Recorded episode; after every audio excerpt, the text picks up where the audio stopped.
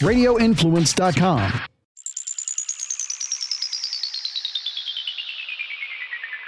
You are in the trenches with former Buccaneers offensive lineman Ian Beckles on Radio Influence. Hello, everybody. This is Ian Beckles, and welcome back to In the Trenches. Hopefully, everybody enjoyed their Sunday of football viewing yesterday.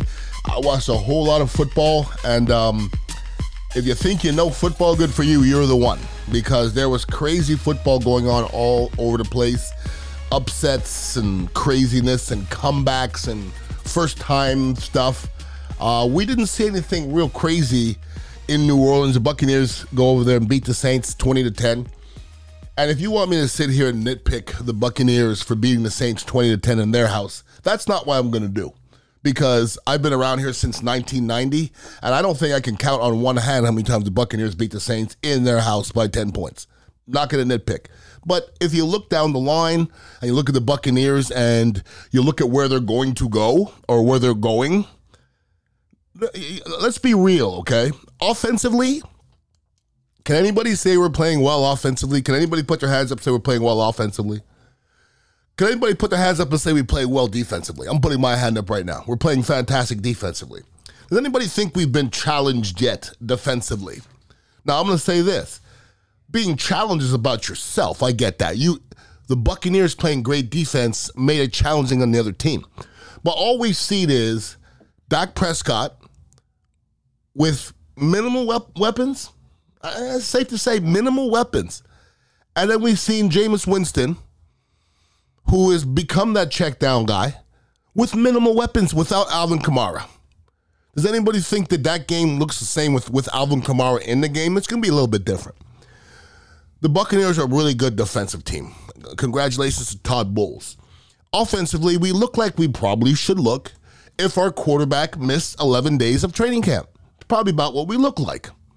And we probably look like an offense that's missing two offensive linemen, or an offense that doesn't really have a tight end. And we're looking like an offense that doesn't have Julio Jones, and Mike Evans is going to be suspended for one game, and we're going to get to that in a second. That's what we look like. We don't look out of character. And for the Buccaneers to be 2-0 against two playoff-bound football teams, we got to be happy. You have to be happy. Now, let's get to this Mike Evans thing. If I played football here for 7 years, played in the league for 9 years, I was the guy to come after somebody. I mean, you could look at the film. If somebody's pushing my people down, here I come. But you have to make choices, and you have to make good decisions, okay? Mike Evans made a bad decision yesterday. And the problem is, you can't keep on making the same decisions and, think nobody's going to slap you on your wrist.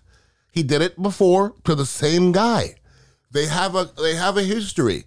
Lattimore shut down Mike Evans a lot, most of the time. So my problem is this, Mike, we're playing football. You want to get physical? Get physical during the game. Don't get physical when everything is stopped, okay? Here's my beef. Bruce Arians, put your ass up in the press box, okay? Bruce Arians shouldn't be the one starting beef at a ruckus with Lattimore. Bruce Arians started it, okay? No, Lattimore, obviously, the football player, you used to know better. But if you're jawing with the ex-head coach, okay, you're a player that just made a play, and you're jawing with the ex-head coach, I'm on the football player side. What the hell is the ex-head coach doing on the field anyways? What's he doing there? Bruce Arians started all this. Todd Bowles needs to pull Bruce Arians aside and say, take your ass up in the press box. You started this. If Bruce Arians isn't on the sideline, that doesn't happen, does it? Because Lattimore was going at Bruce Arians, okay? And then Tom came in, and then it escalated, okay? Well, it's all said and done. Mike Evans is suspended for one game. So we have our best receiver suspended for the game against Green Bay. I think we're going to need him against Green Bay, I would think, on a Monday Night Football game. You have to think, Mike, okay? Think of how you're going to feel watching your brothers playing Monday Night Football against the Green Bay Packers and that greasy Aaron Rodgers. And how are you going to feel if we just lose that game? How are you going to feel? You got to think about that before you make this cockamamie decisions to be a vigilante, okay? Once again, I get it. I'm the guy that protected my people, too. You got to make the right decisions. Listen, Mike Evans made the wrong decision, period. End of story. I don't want to hear about it. Whether it's warranted or not, really doesn't matter. Listen, there's times where I'll punch somebody in the face. Whether it's the right decision or not, that's really not up to me, okay? You do things sometimes on a whim when you're in battle. He did something on a whim in battle, and he was wrong, period. Was he in the wrong? No. Did he do something wrong? Yes, because you got suspended a game. And here's the irony of the whole thing. It goes to a suspension crew, I guess, or a football operations vice president, which happens to be John Runyon. And why do I know that name? Because John Runyon was one of my favorite players back in the day, a right tackle for the Eagles. I didn't play with him, but I loved the way he played. But the ironic part is John Runyon's son is on the Green Bay Packers. So wouldn't he have to step aside to make a decision? Wouldn't you know, isn't there some personal feeling to the Green Bay Packers? So I don't think that should be the case, to be honest with you. And I guess it's going to be, Evans is going to appeal it, and he's going to get a game. You can't tell me they're not going to let you do the same shit twice and let you get away with it twice. Come on, stop it. If you get caught cheating one time, people, don't cheat again, because your wife's not going to let you cheat the second time. Don't. He shouldn't have done it the second time, and that was the unfortunate thing. Now, go back to the football game in general. If you look at the statistics, okay, if you didn't watch the game, I watched the whole game.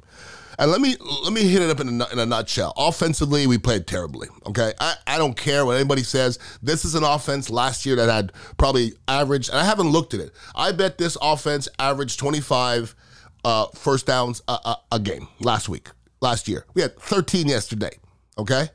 13, one by rushing, one, all right? We had 4 first downs by penalty, 13 first downs. That's bad football, all right? 5 for 17 on third down, bad football. 0 for 1 on fourth down, bad football. We were outrushed, we were out everything, but we won the football game. Where was the difference, everybody? Anybody know where the difference was? Turnovers, period. Getting on Jameis. If you're in a tight game and you have a quarterback that has to throw the ball 45 times, give me Tom Brady. You know who I don't want? Jameis Winston. I don't want Jameis Winston, all right? I don't want Jameis Winston throwing the ball 45, 50 times. I want Jameis Winston throwing the ball 25 times. He's way more efficient that way. So Jameis Winston was put in a situation yesterday where the defense was preying on him.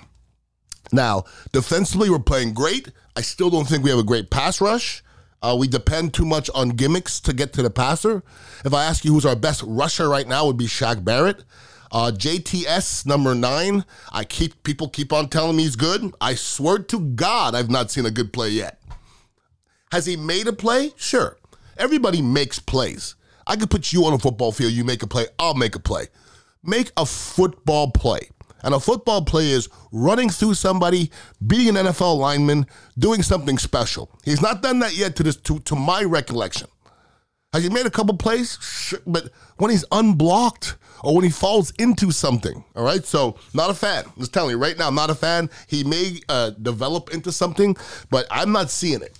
And like I've been on the radio for a long time, and there's certain players I've questioned in the past that other people have told me were good. The first one was Gaines Adams. The other one was Barrett Ruud. The other one's Gerald McCoy. Go and look and see what they did when they left. Amass it all. See how many tackles they had when they left. Go ahead and check that out. Joe Tryon Shoyinka right now, to me, can't play football. Okay, and other teams know it. He's running up the field. We did not have any our gap placement right. If the one thing we were poor at yesterday was our fitting for our rushing. Early in the game, they were gouging us on the rush. That's what I'm telling you. When they have Alvin Kamara, that's going to be a different bird, okay? So the Buccaneers come out of this. The Buccaneers are 2-0. Monday Night Football, Green Bay Packers. They don't get no better than that. I don't hate anybody more than the Green Bay Packers and Aaron Rodgers. I can't stand Aaron Rodgers, I'll be honest with you. Out of every player in the league, I think he might be my number one guy. I hope we smash him. They looked good yesterday, but I don't know if Aaron's that guy to throw the ball 50 times anymore either. They ran the hell out of that football. And I'll tell you what, if the Buccaneers, I'm not sure they've been challenged yet. They haven't been challenged. Green Bay Packers are going to challenge them running that football on Monday night. That is for sure. Guaranteed. So we're going to know after Monday night if this team is legitimate. And then you have the Kansas City Chiefs on a short week. So I'm going to say to everybody right now, don't overreact. Don't underreact. We're 2-0. You could blink and we can be 4-0, or you could blink and we could be 2-2. That's the way football is. And there's a lot of teams this, going on right now, overreacting over what happened on the weekend. And it's not overreacting. You have to react over what happened. And our Buccaneers, if you're a Buccaneer fan, you have to feel good about what's going on in a way. Like if I say your Bucs are 2-0, are you happy? Yes. If I say to you, do you see something developing? You would say our defense is playing great. But that's it. We don't have much else. Who's shining on offense? Where's our consistency? We don't quite have that yet. This is what's great about football. As the season progresses, you can start to get better at things, and if you're winning along the way, it doesn't really matter. So right now, the Bucs haven't done too many things consistently offensively, and they were 2-0. So life is good. Our quarterback did miss 11 days in training camp, so maybe this is the way it's supposed to look early, but I'll take 2-0 all day long. And we'll see what happens on Monday night. If anybody ever wants to hit me up, it's Ian Beckles at radioinfluence.com. I have a text here or an email from Pizza Lover. And it says, I understand we have to run the ball more and stay balanced, but this running on first down thing is getting out of control. We had literally 8 or 9 Saints within 6 yards of the line of scrimmage and going downhill at the snap. I'm going to say this. Don't trip off of every time there's not a successful run on first down, because it's necessary. If you come out and you pass the ball all the time on first down, or you run the ball all the time on first down, none of that's good. You have to mix things up, okay? Play action sounds great. It sounds great. But if you're play actioning when the other team is coming downhill, you'll get yourself in trouble sometimes. They're blitzing and you're play actioning. That equates to big plays or turnovers for the defense. So it's a chess game. Football's a chess game. Play action is good against certain looks, certain fields, and it's just about Byron Leftwich knowing when the best time to call that. And the best time to call a play action, I hope everybody knows this, is when you're running the ball effectively, and it's important that the Bucs run the ball effectively. I didn't think they ran the ball well enough yesterday.